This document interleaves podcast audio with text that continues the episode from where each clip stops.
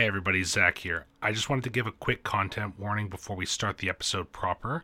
In this episode, Rix and I talk about suicidal ideation and side effects of medication, and that's between 844 and 1344. If that's something you'd like to avoid, please jump to the 1344 mark. Other than that, though, enjoy the episode.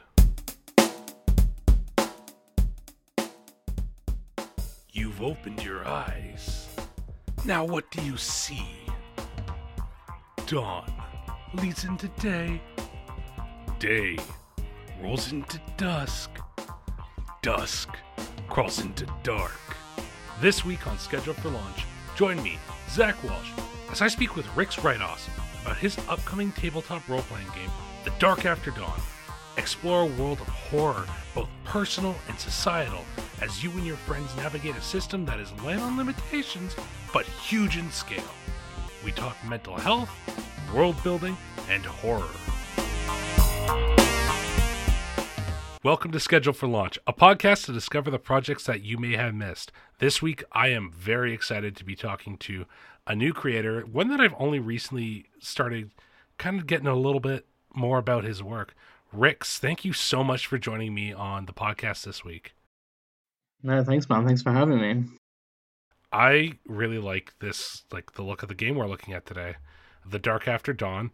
It's got these horror elements, as people who follow me on Twitter may know. I am really invested in horror right now. And so whenever I'm seeing anything that's even like a little bit spooky, I'm I'm eating it up. And the aesthetic and from what I've seen and read about it, I'm super pumped to learn more about the Dark After Dawn today. Awesome. No, that's that's what I want to hear constantly. so, before we really dive into what the Dark After Dawn is, though, Rix, could you please tell the audience a little bit about yourself? Yeah, no, cool. So, I go by Rix on uh, on Twitter, as we were talking about before the start of the show. That's kind of like the, the proto Celtic version of my name. Um, my name's actually Ryan, and um, I live in uh, North Wales, which is in the UK. I live with my wife and my mm-hmm. uh, ten month old son, oh. and uh, we really took a. I decided this year that I was going to take a deep dive into all of sort of the creative elements that I've always wanted to do. You know, pull together some. Uh, I, I kind of done poetry, uh, performed poetry for a long time, and had you know lots of lots of secret notes and stuff. Um, but most of the time, ninety five percent of my time, I'm just a I'm a normal dad, uh, and uh, yeah, and then I take whatever free time I can to make crazy, horrific worlds of uh, terrifying characters. Apparently, no, that's totally fair. You just mentioned there's something that I find really interesting, but because I didn't have this question, actually, like I came up with a lot of different talking points for us today. And I wasn't really sure because I didn't have a whole lot of time to talk to you. I've been super busy. I've been sick uh, for a little while. But one of the things that you just mentioned there was that you you wrote poetry and stuff. Where'd you start shifting from poetry to tabletop role playing game writing then? My poetry was so I, I started doing poetry about 10 10 years ago. And I just, okay. one night I went to a, I was really bored. I just moved to the, um, Birmingham, which is like the sec- second capital of, of England, I guess you could say. Mm-hmm. And I was really yeah, bored and I dropped into like a, a poetry show and someone convinced me to, to write and perform the following week. And it did really well. And all of a sudden, like I was going all the time and then I was being asked to go go to places and perform at places and host at places, and I got asked to do my own like my own show and stuff. And um, all of my um, pieces were quite dark in tone, not like horror, but they were like yeah. really dark and like real human, like deep feelings, either either my own or other people's. Um, but then after uh, then after a while, I was kind of like seeing that there were lots of people in the area. Like Birmingham has this huge poetry scene, um, mm-hmm. and loads of people getting into it and doing really well off of it. But then it just kind of there was something for me. There was something sort of missing. It kind of seemed like quite self-absorbent. Like people were just going, "Listen to me, I'm great, and I've got this story to tell." Um, and it's and you're kind of going, you listen to them for five or ten minutes, and you go, "Cool, I got their opinion on that matter, and I'm gonna have to, you know, hear someone else's thirty times." It kind of just wasn't like sitting at it for me. I've always played tabletop like games. Um, and there was loads of like, like I said, there was loads of fiction that I kept really quiet. There was poetry ideas, things that I didn't really want to share in poetry. And then I realized that playing like a, lot, particularly a lot of the older games from like the 80s and the 90s, we're, t- we're talking, you know, we're talking Cyberpunk, um, Shadowrun, The World of Darkness, Mage Ascension, those kind of games. That those mm. games um, were amazing because they had real human stories. There was kind of like that poetic element, like to it, but it wasn't in like a narcissistic sort of egotistical way. And I realized yeah. that the poetry, the language of, of it, kind of transferred over really, really well. Um, the horror element sort of came by accident when I started um, personifying those the feelings that I was engaging with in the fiction. Um, we can sort of touch on that in a little bit, but um, but that was that was what happened, and all of a sudden, like it took a better life, and I was like, this would be really cool as a story. But now it's kind of like I don't really want to write. I've got like there's writers in my family, like my uncle's a writer, my dad's a writer. Um, I'm connected to to lots of writers, and I thought. Mm-hmm. I kind of don't want to do that, and it was kind of really, really boring. And I was like, I kind of don't like playing. Th- I like kind of playing things in my head, like that imaginative element. And yeah. I was like, do you know what? I'm going to put this to a tabletop roleplay game and I could find a system and I could put it on and I could throw out a tabletop game and that would sort of be my creative outlet. I'll throw it out there exactly like I throw out a poetry. And um, that would be it. Um, but then it hasn't turned out that way. And um, some of the characters you may have seen on the actual itch page, um, they weren't intentional. They were just kind of jotted down notes, and they've taken um, a life of their own. And someone eventually said that would make a really cool TTRPG. You should do this. This is how you do this. And the game just exploded from there to the point where just having a very small system wasn't enough. Um, it wasn't enough just to throw out like a few lines here and there. People wanted ev- everything. Um, and now the characters are alive and, and terrifying. But it originally started from poetry. It all began with, and there's some poems out there that are very, um, what's the word? Um, like, oh, look at me, like, I'm sad, or yeah, like I, I did this one poem. I did music. There was a video for it. It's on YouTube somewhere, um, and it's like a full like there's like a full video of like walking around. It's kind of like me telling this like story of some girl that I like fancied once upon a time or whatever, and I did it in a very storytelling storytelling way. Yeah, and um, I've shown it to loads of people, and people go, "Yeah, that's that's really good. That's such an evocative story." But but then it kind of just I was like, it that would have made a much better like book. Like as a short story, it would have made an amazing short story the way sort of it was and it just yeah poetry just wasn't really doing it for me i can write it like i can write the hell out of it like if i wanted to but it mm-hmm. just didn't sit with me whereas yeah, things like didn't give you that feeling yeah whereas ttrpgs have given me that feeling for sort of a long time and mm-hmm. i kind of wanted people to engage with the feelings but they don't there's like this um i kind of learned while i was at uni doing uni things that people don't really take in like the meaning of a text. Like they'll they'll read it and they'll interpret it their own way. We know this from the TTRPG space. You can yes, give them do. rules and they'll destroy the rules. And I was like, do you know, it'd be really great if I gave them a vague idea of what I wanted and let them go their own way. And I thought the only way I'm going to be able to do that is to put this in the TTRPG space. And that's how we started on the path to the Dark After Dawn. Yes. And it took a darker turn after that. so, what is the Dark After Dawn, though? So, going on from that sort of like that poetry thing, the, the Dark After Dawn it was originally like it was it was originally like the draft name for a story that I was writing based on like my experiences with mental health. Strangely enough, okay. I had I had named the one of the characters. It was a sort of very dark tale of a very dark time in my life, mm. um, and I kind of wrote this story, and it was very, it was um, it's like my my experiences with with like suicide and suicide thoughts. Yeah. And there was a part during my life where I'm I'm lucky to be alive in that sort of aspect.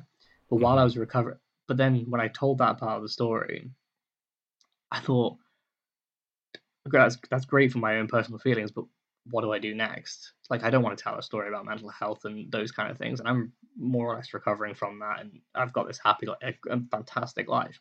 Yeah.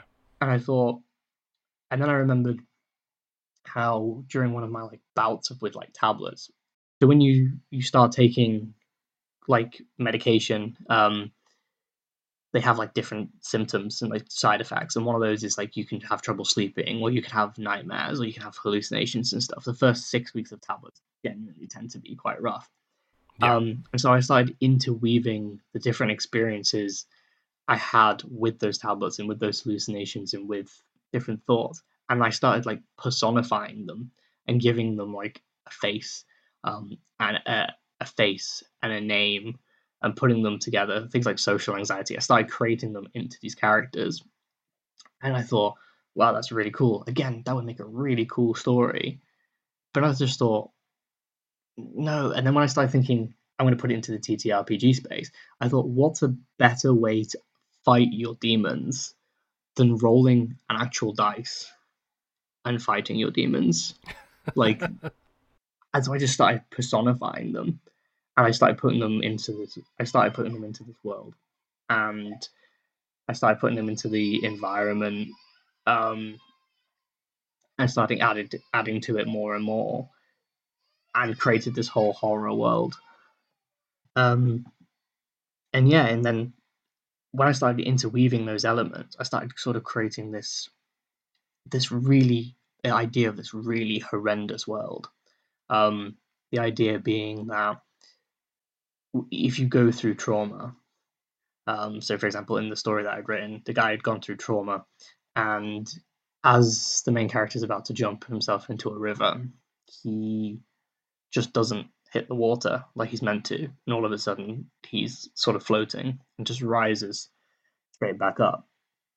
And mm-hmm. he unlocked magical powers. And I thought, okay, that's pretty cool. Trauma bringing about magical powers. And then all of a sudden he can see like the physical demons that he were tormenting him. Um, and they had like a name and a face and a lore to go with it, and they had this story. And then I all of a sudden just went, what if the whole world had that? And what if they were up to certain things? And there was this magical, um, you know, there was these magical elements of the world that we we didn't really get to see, like quite a classical trope.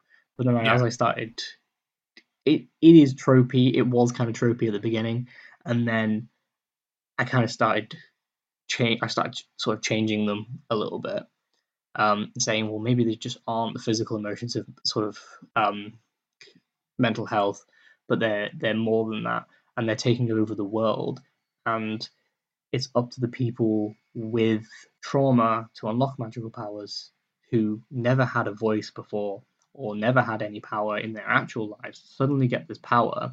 They have all these thoughts about how they could change the world. Now suddenly they're able to change the world. The only thing they've got to f- defeat is either their own personal demons or the actual physical demons of the world. And all of a sudden, I was like, I've got a crazy um, world. And it was like the reason why it was called The Dark After Dawn is literally because it's meant to be the dawn of a new world, the unveiling of, of a person moving into the next phase of their life or the literal mm-hmm. daytime. But it's the darkness that comes from that, the real world interpersonal horror of of facing that world, the new challenges, but also the demons that exist in the light that we just don't know about. It's so interesting to me because when we went to start talking about this, you're like, I really want to make sure that we get a chance to talk about personal horror elements in this podcast because it's something that's really important to the game. It's something that's important to me. And I wasn't exactly sure what that meant, but that is so keyed into it. And first of all, I'm very glad that you were able to recover. And I'm sure that there are harder days than others. I know that there are for myself. But the fact that this is something that's coming out of it, I think a lot of people can relate to some of the elements in this game already without even having a huge deep dive into what the system offers. Yeah, I mean, I, will give you, if you don't mind me, I'll give you an example. So one of the first pictures, you'll see it all over Twitter. I, I at the moment, I have three art pieces of art that are coming out. Yeah. The first one I ever posted was the um the Soul Broker. Yes, I saw that. Um, and he's he's I put in the in sort of his little bio when we released it. I put he was quite literally my worst nightmare.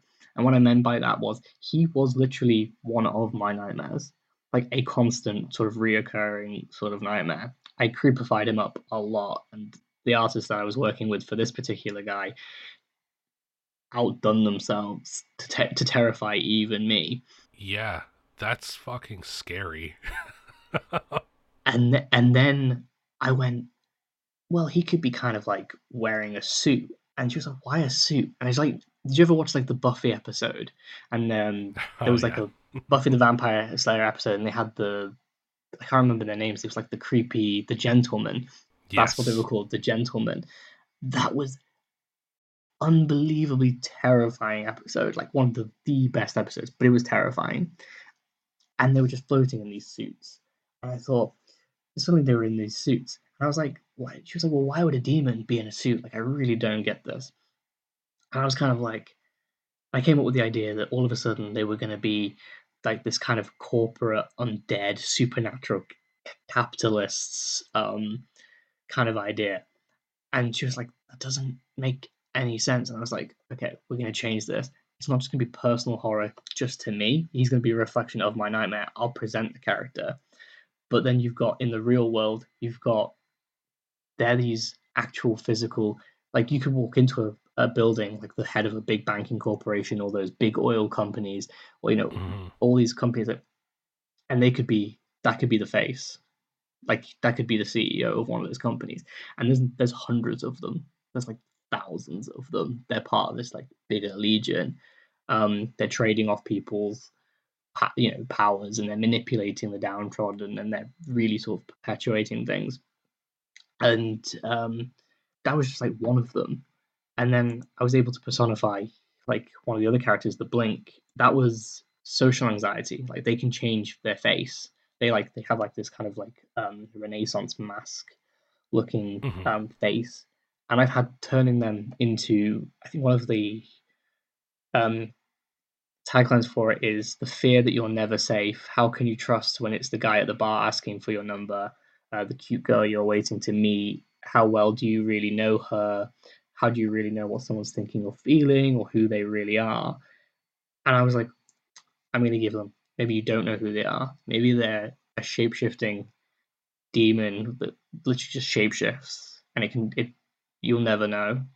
And I was yeah. like, all of a sudden, they were like taking on more life. And then other people started telling me what they were scared of as well. And it kind of felt like people were scared of very similar things. Um, yeah. And all of a sudden, like, I could create characters that I could take those emotions, I could change them up, I could take them on or understand them and start turning them into other characters. Um, and the cast um, the cast just got sort of of of villains just got bigger and bigger from there. We actually have twelve in the first core book, um, but in the expansion, seventy two total. Jeez, um, that's a big number. they're going to become they're going to become the the Ars Goetia, um, which is kind of like the Legion of Hell. Um, yeah, the 72 Ars Goetia from the the Lesser Key of Solomon. Um, mm-hmm. And I we've been redesigning the whole Ars Goetia um, to reflect um, the world of, of Dark After Dawn, of how they how it would really work. Um, and all of a sudden we had like law, and now there's like legions of hell, and there's princes of hell, and um, it it got, it got big, and Yeah. so, so those those three became yeah those three became twelve, and those twelve are we're hiding another sixty. That's wild to me because so here's here's a little bit of a fun fact. I wasn't sure how big this project was. What I was pointed to and what I've read mostly about was the quick start for the arena, which is very fun, might I add. A very very fun thing. Have you had a go?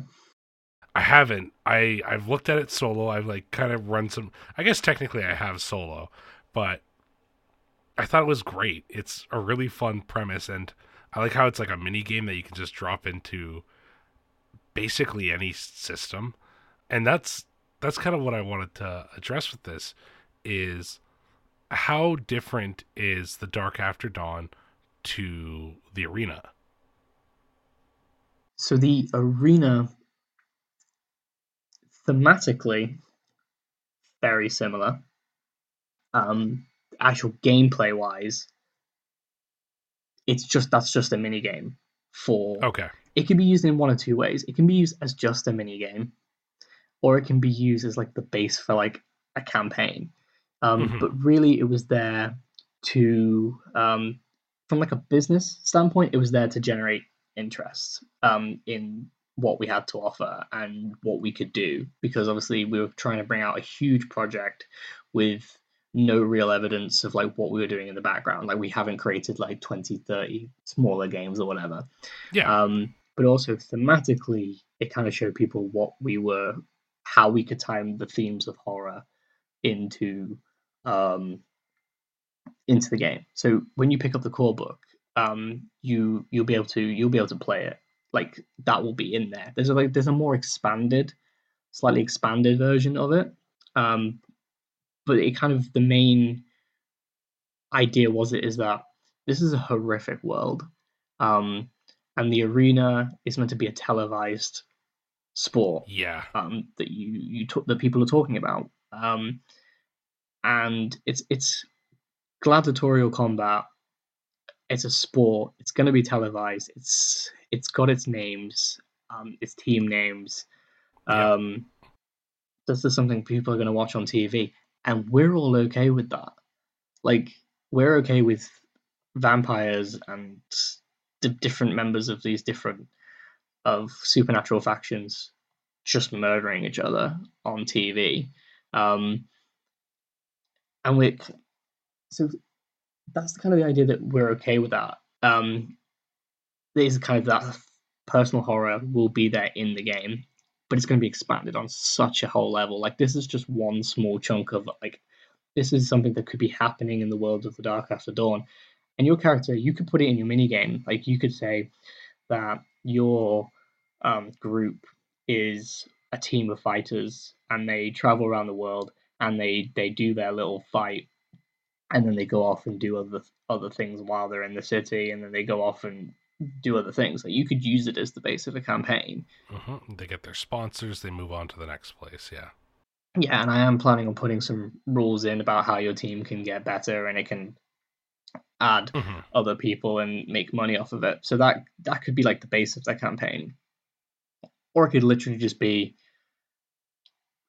I'm gonna do this when I haven't got a gaming session. Um Yeah. But it, it kind of it was kind of there to kind of show this this is the kind of world that we're talking about. Because it's not that similar too dissimilar to our own. Like there's some pretty weird shows out on there on TV. Like at, like at the moment, the reality TV shows and things like that that we're we're totally fine with watching. Yeah. And I kind of went, okay, people are okay with this. Um, there's some few sarcastic quips in the book.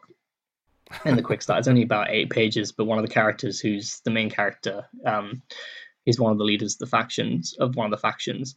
He's in. He's making quips about how, um, you know, the the loser the losers of a particular fight um you know may may may or may not have murdered the other team member for you know a bad attack in a in a previous in a previous matchup um, and he's talking about it quite similar to how Americans have their interest in American football or in baseball, but definitely how us Brits have um, our interest in soccer or you know English football, um, because there's violence that goes around with that, or like MMA mm-hmm. or boxing.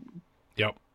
I, I just thought let's take that to a whole different level and just show just how messed up like the Dark After Dawn world is going to be.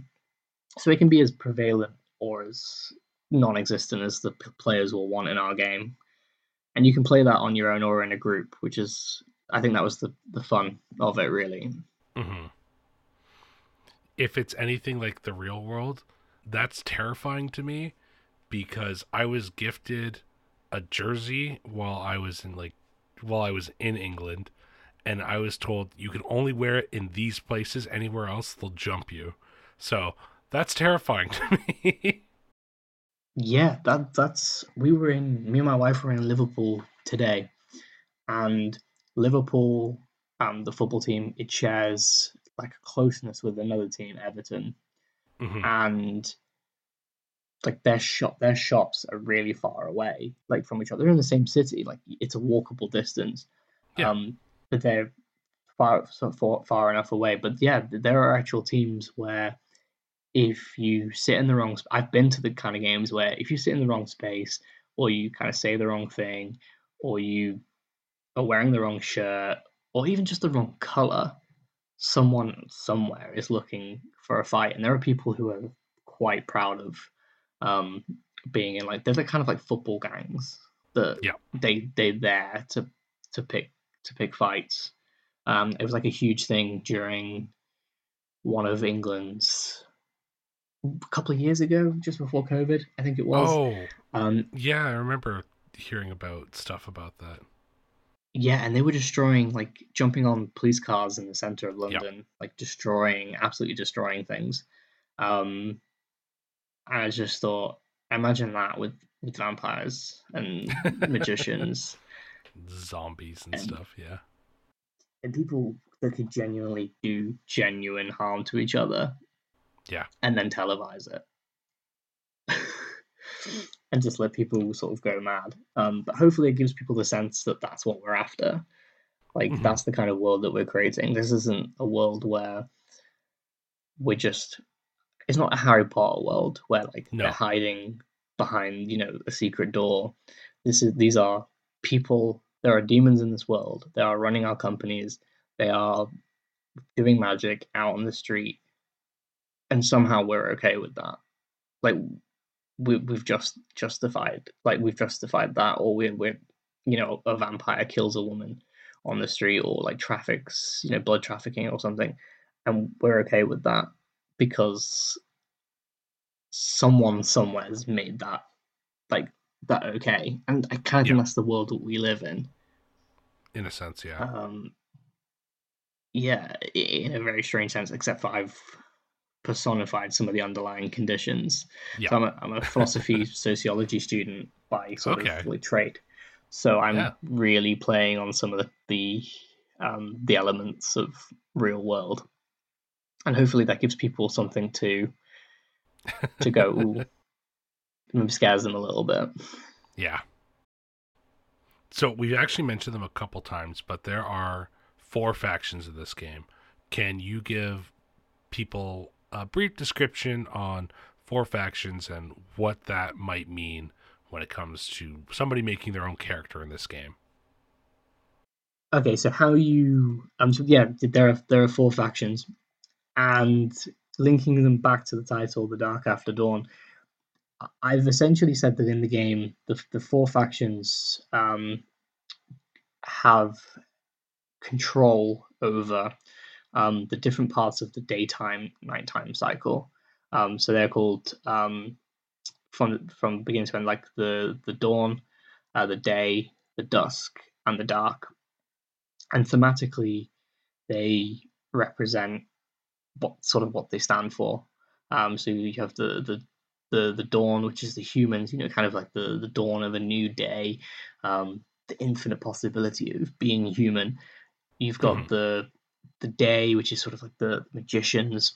They're the um, that's kind of like the tarot idea, like the fool's journey kind of idea that like okay, becomes the new beginning. The dusk is like the the criminal element, um, the sort of more roguey sort of element. That's the kind of like oh, it's dusk and weird things go on when it's nearly nighttime, and the dark is supernatural horror um, creatures. That's kind of how it originally kind of started. It's it's still in there, in the in, in that sort of somewhere.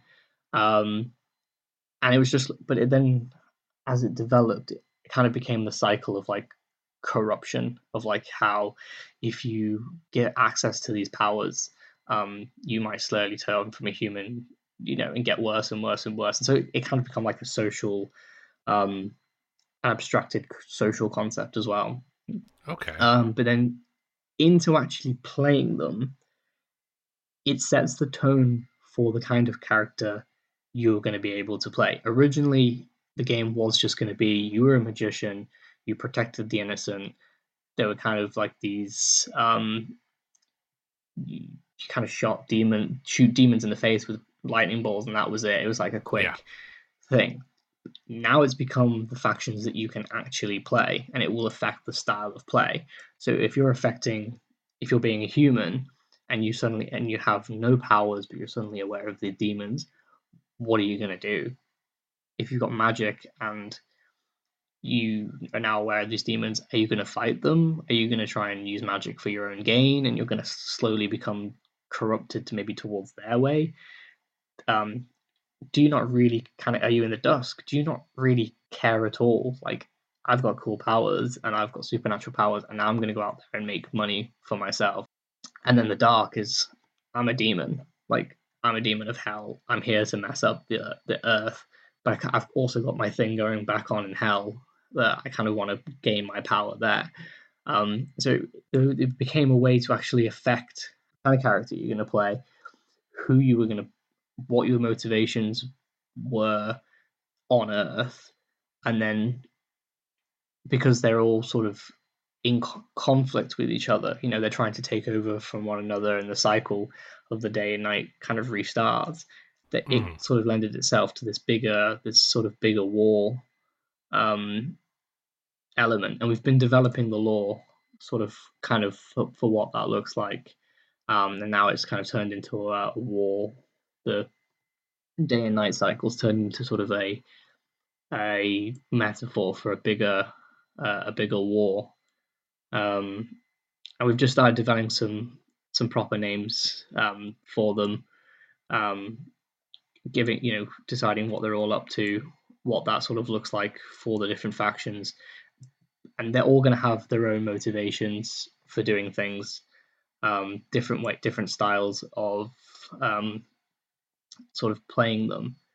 Um, but uniquely, that doesn't then border you um, into a different style. So if you wanted to be a demon and you decided that, well, I kind of don't want to be this evil demon that means I just go around killing people, and that's the kind of game you can kind of play that Vampire Masquerade kind of kind of game if you wanted to in you know be up to the player. But if you kind of go, well, I kind of want to play a Venom style demon badass anti-hero that's kind of protecting the innocent with his cool powers, but he's got this you know, horrific skull face, um, Ghost Rider style thing you could do that, and the mechanics will then lend itself to the ideas of corruption and atonement. You could start off as a magic hero in the day faction and decide you're going to become a criminal, and you switch faction and you start becoming corrupted, and then all of a sudden you kind of go, well, that's not enough for me. I'm going to kind of join the demons, and you can just atone, and it kind of sets the kind of balance of how you're going to play the factions because you can move between them.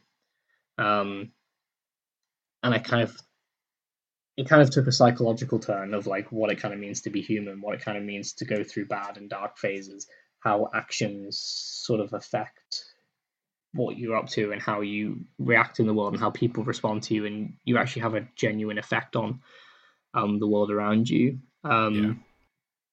That's kind of how it kind of plays out sort of for us. Um, in the lore um, there's also there's there's a cool underlying idea of this long-standing um, war between sort of like the forces of hell and the the magicians and the humans, and then there's like the the roguey elements in the middle, um, just making profit out of everything.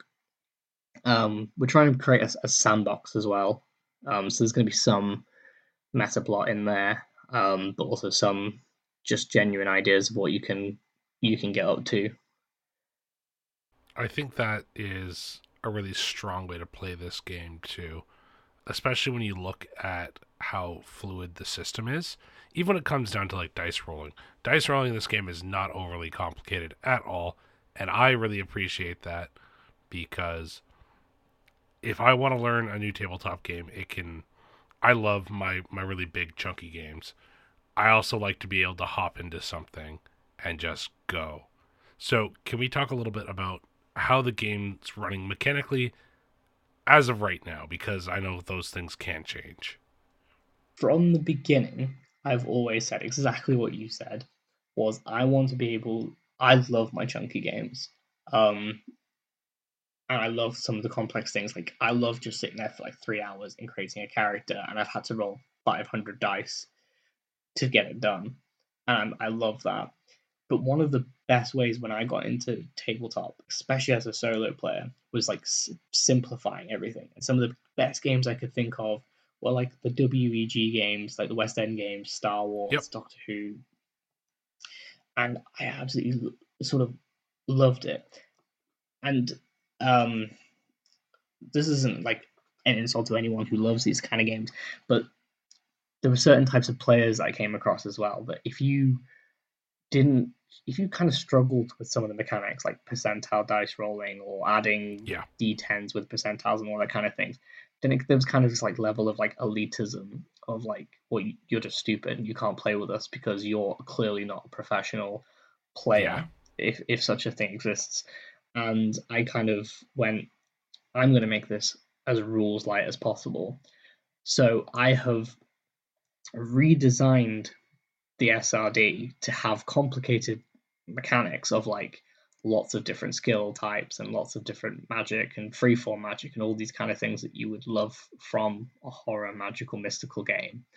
And I have managed to convert the majority of what we've got into a very basic d6 dice roll system where you will only ever roll two d6 dice for the whole game. Oh wow. So even the D12 of the arena, you, you will not be picking up a D12. It, it will it will not happen. Um, you will roll even the West End games, West End games, um, Star Wars. Sometimes you would be rolling like seven dice, Yeah. maybe more. I I extracted the whole system. You will do a very similar. Um, it still plays off in a very basic um, um, equation of that you would expect from those kind of games. Yeah. Um, but you will never roll more than two dice, and we've changed the whole SRD to make that possible from social mechanics to corruption to action rolls to fortune rolls. It's all in there. Um, so if I name the system, so it's it's one d6 as like a base rating. That's that's one dice. Um, in West End games, it used to be that essence or attributes were like a separate dice, maybe like two or three dice. That is now a modifier. Does the exact same thing. Um, skills would add dices, maybe two or three. Um, equipment would add more dices. It's literally that dice and one other um, that we've put that I've put into it. So most of the time, you're actually probably rolling one dice. Come to think of it, um, the rest um, so it, it will be a light system that is still two, three hundred pages long. That's so wild to me.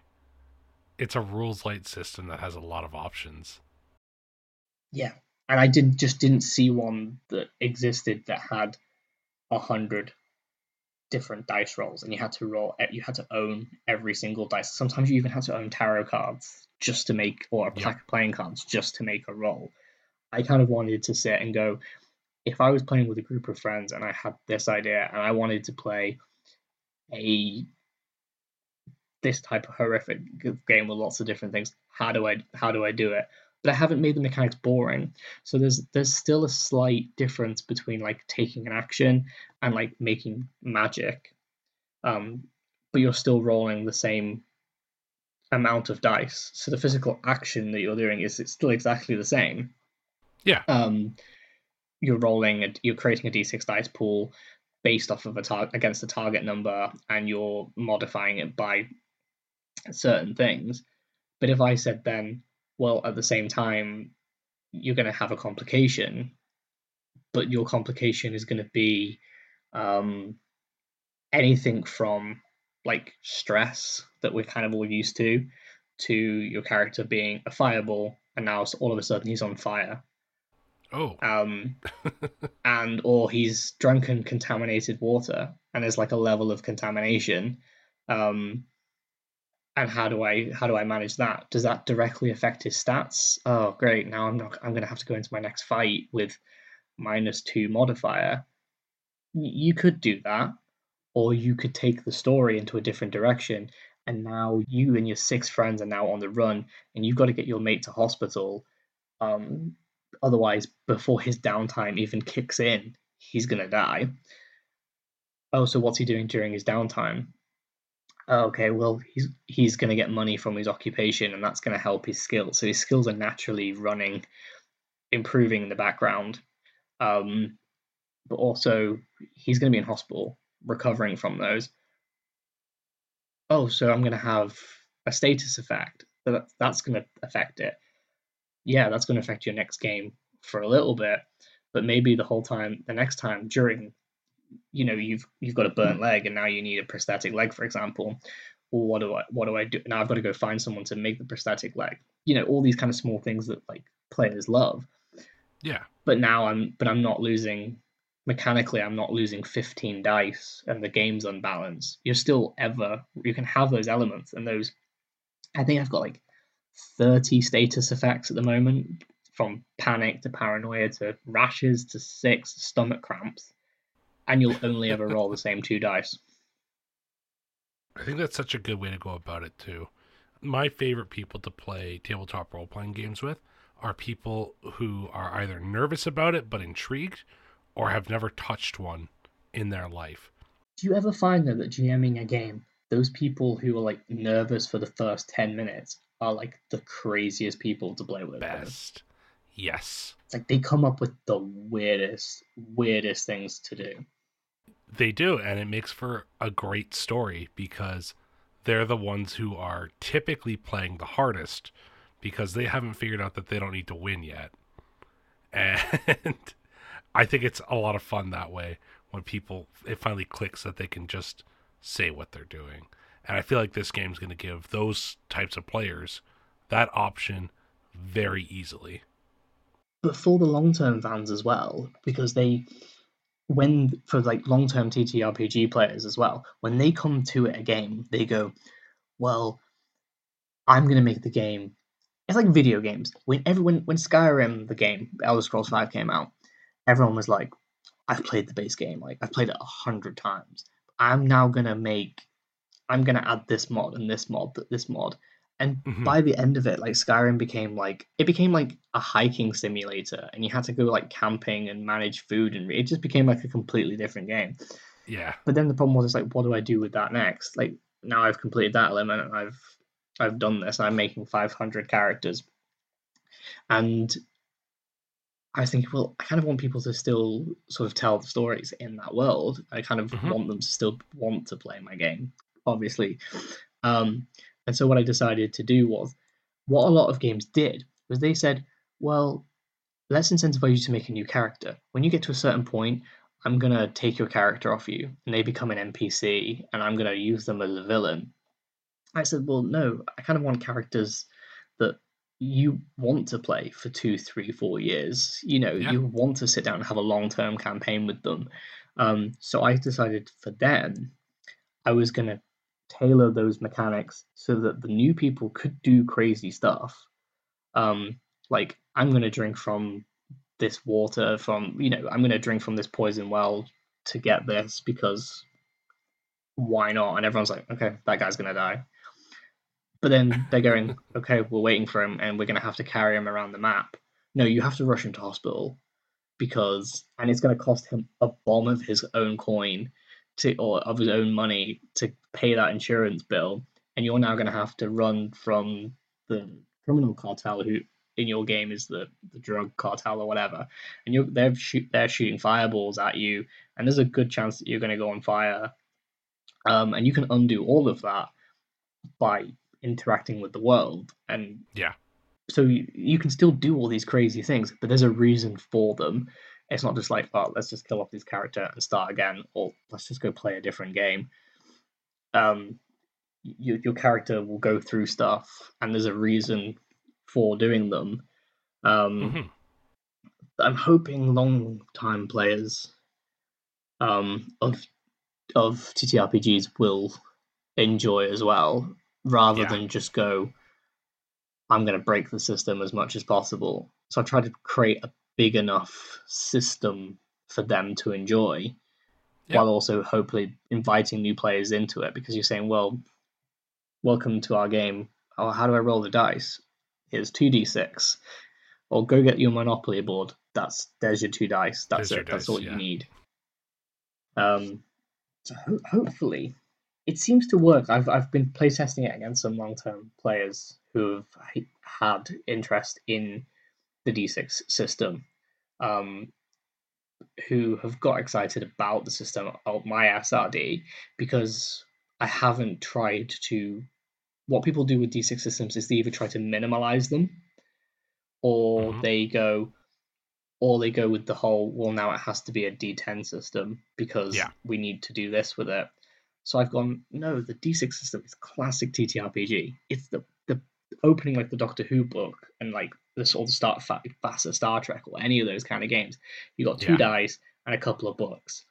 Um, I kind of want that feeling as well, but I also want them to be able to feel like the big long term collectors, like they're picking up some of this big 300 page hardback book and going, this is awesome. This must be the most complicated, best system in the world. It's probably been play tested 50, 60 dice. Oh, I only have to roll two dice and I can do the exact same thing.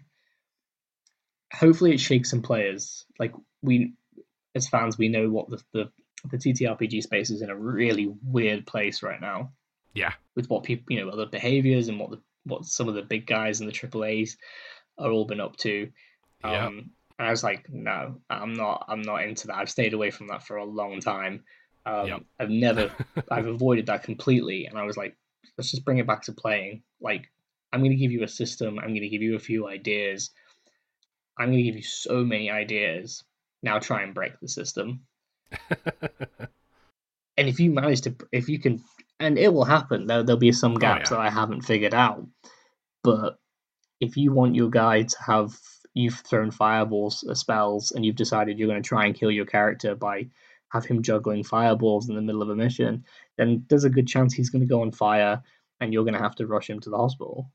And he's now he might take a penalty for a bit, but you're going to write down on his page rather than just write a simple minus two modifier for a few sessions.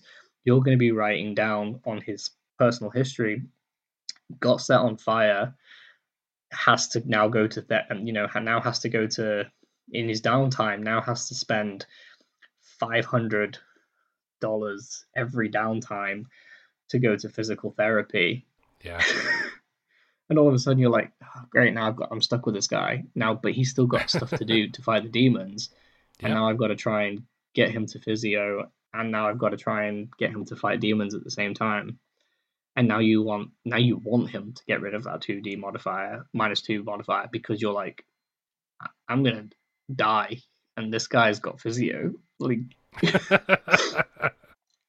like i want them to care about the characters not just see them yeah. as sort of like cannon fodder mm-hmm. which i think was what like the older d&d did like the bx d&d like yep. they, that when you went from book to book to book like you got a character who was a god at the end of it, and you were like, I've got this cool, awesome character that's now, a God, but you and you literally took them from you didn't want them to die in the first dungeon at level one because you wanted them to become a god and you did whatever you could to get them there. Now I'm hearing on Twitter that people are going through like five or six game characters like a year. That's nuts to me. Like that's wild. I don't think I've ever killed a D&D character ever. I've come close. I've, I've come, come close. Amazingly close. like I've done like some really silly things with some of the characters, but yeah, as a GM, I've killed a D&D character. I felt real. But I've killed a couple, and that's partially because that adventure was not written fairly, and I should have done some homebrewing. But that, yeah, as a player, I don't think I've ever had a character die in D&D. See, I'm my system is designed to try and come up with the ideas. I've read so many homebrews over the last Mhm. couple of weeks from, from so many systems, um, and I've gone. This is a cool element. This is what people seem to be homebrewing. This is what they want. They wanted social mechanics in D and D. They wanted their characters to have downtime jobs where they're making money and developing skills, and I've put that in there. So in a way, as big headed as this sounds, as a newly fledgling studio, we're actually I'm listening. I'm taking my own grudges for AAA games. I'm listening to what the homebrewers from from the 70s, the 80s, the 90s, the early 2000s, these guys that have been playing for 20, 30 years, and I'm putting it into a into a game. Yeah. And that that hopefully will bring hopefully it brings like a little bit of spice back Yeah, to the space. Because if honestly, if I have to walk into one more game store and hear that the only game they stock is Dungeons and Dragons, man. I yeah. think I'll cry. The uh the game stores around me are really good. Actually there's like a lot of independent content there which i did not expect. I've also just realized Rix we've actually just passed our 50 minute mark. So i've got two questions left for you because uh this conversation has been really good. I've loved learning about it but there's two questions that i ask at the end of every schedule for launch episode. And the first one being, what advice can you give to new creators looking to create their own game, but they don't really know where to start? Oh, that's such a good question. Right, okay. Write down every crazy TTRPG thought that you've ever had. Like, no matter how crazy, like what kind of things you'd want to see in a system. Um, one of the natural places that most people tend to go is they go looking for a system. And there are so many different. I did it when I first started. I went with the Lumen system, um, four attribute system, very easy to make. They're it's very popular on on itch. It's a fantastic system. We've had a lot of talk about Lumen on the podcast. but I I kind of outgrew it really quickly, and um, I kind of really felt really bad when I did it, and I kind of apologized to the creator of the Lumen system directly and said, "Look, I'm really sorry, but I'm gonna have to take your trademark straight off my book."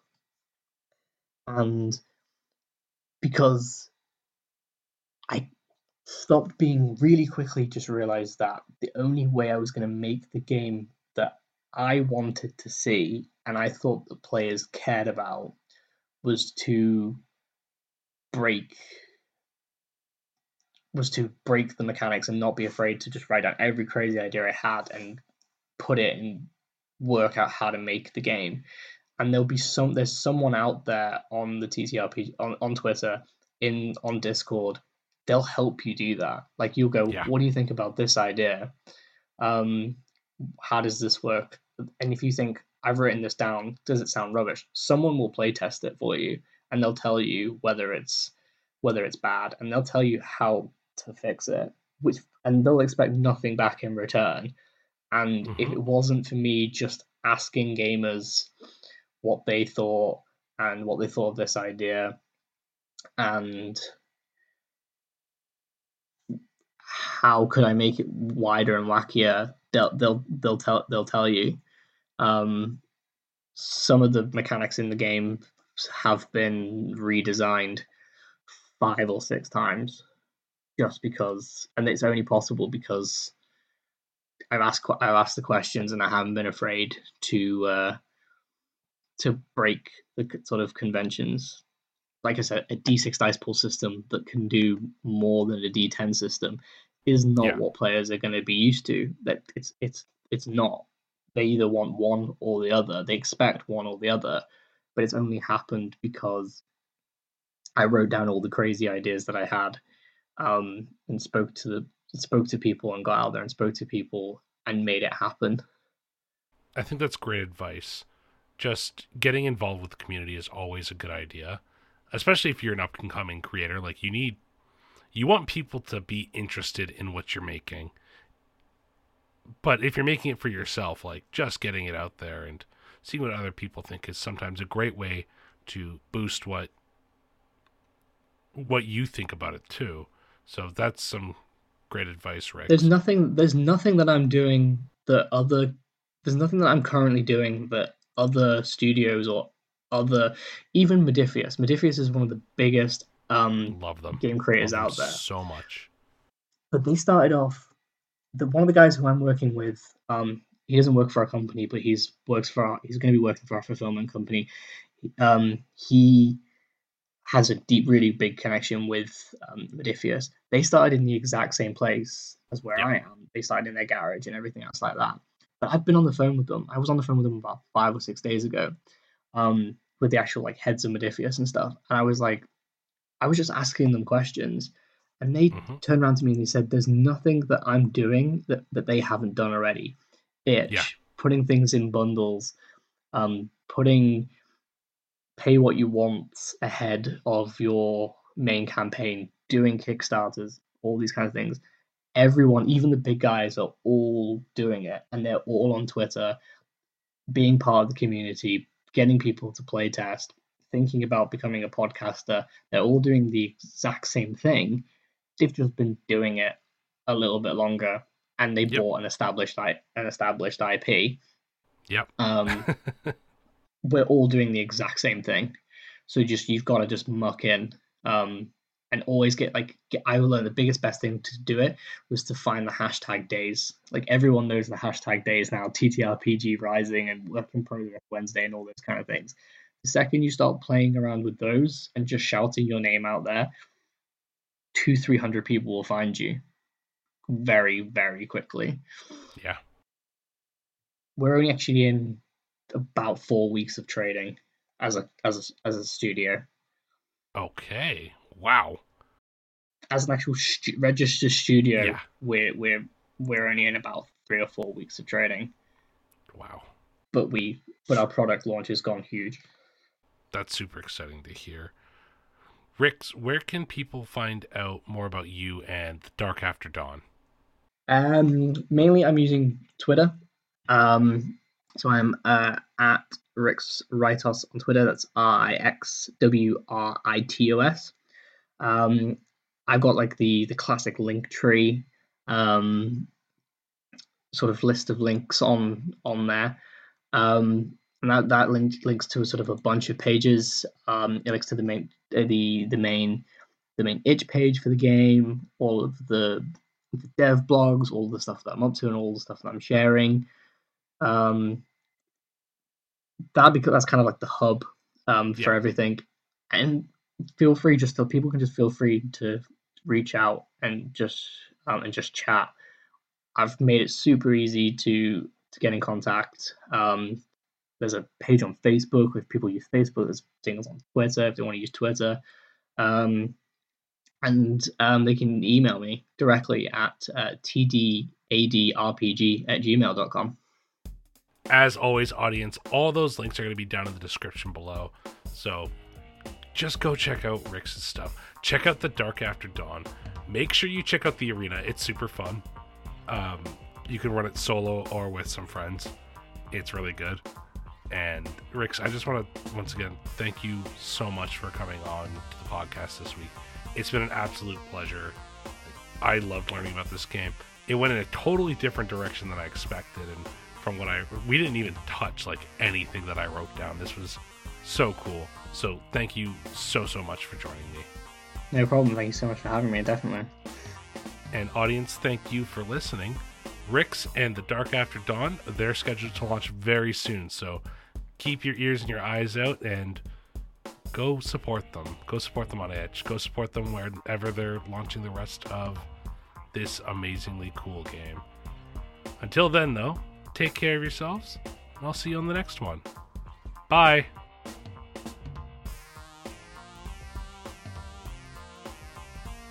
Thank you so much to Rix for joining me on the show this week. There has actually been a major update on the project since Rix and I spoke last. We had briefly mentioned the arena game that was built for people to use and give the world of The Dark After Dawn a taste. There's now a quick start though, as well as a Discord where you can sign up and playtest the game. Go join that and talk to Rix. He's super excited about the project. The game's were really cool and he's pouring everything into it. Go give it a shot. And thank you as always, audience, for listening. I know I didn't upload an episode last week, and I apologize for that. I was finishing up the school year and I was a little stressed, I'm not gonna lie. But we're here. We have like six or seven episodes backlogged now, so that's exciting. There's a lot of different stuff comics and more tabletop role playing games. So get excited for those. I would also like to take a moment to direct you to a friend of mine in the tabletop space. In the wake of Roe v. Wade being struck down, the Lion Knight, who's another tabletop role playing game creator, is hosting a number of actual plays live for you on Twitch for you to go and enjoy. And that's in support of the National Network of Abortion Funds. Over the month of July, that's when that's going on. The National Network of Abortion Funds seeks to create a world where every reproductive decision, including abortions, take place in thriving communities that are safe, peaceful, and affordable. I'm going to be joining them as a player character on a couple different things. I'm going to be joining the Lion Knight in a Veil of the Void game. I'm also going to be joining Mo Poplar, who's been on the show a couple times now, or is going to be. There's another Mo Poplar episode coming out very soon. He's going to be running a game of Shibuya Knights for us, and I'm super excited for that. Go support this cause. The link's going to be right in the description, so please, if you can, go and support the Network of Abortion Funds because it's a really good organization, and I think it's really important right now. Next week, we continue the horror train, though, and I'm going to be talking to Sam, one of the creators of a little action horror comic called Raise. It's really fun, and I hope you enjoy it. Until then, though, take care of yourselves. I'll see you next time.